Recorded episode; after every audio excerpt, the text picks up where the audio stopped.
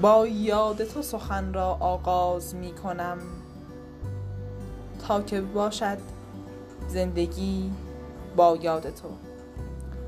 سلام خدمت شما دوستان گرامی و شنوندگان عزیز.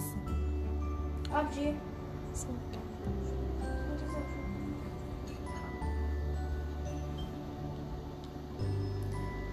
امروز قرار است با هم چند دقیقه رو اختصاص بدیم به کتاب رویای نیمه شب.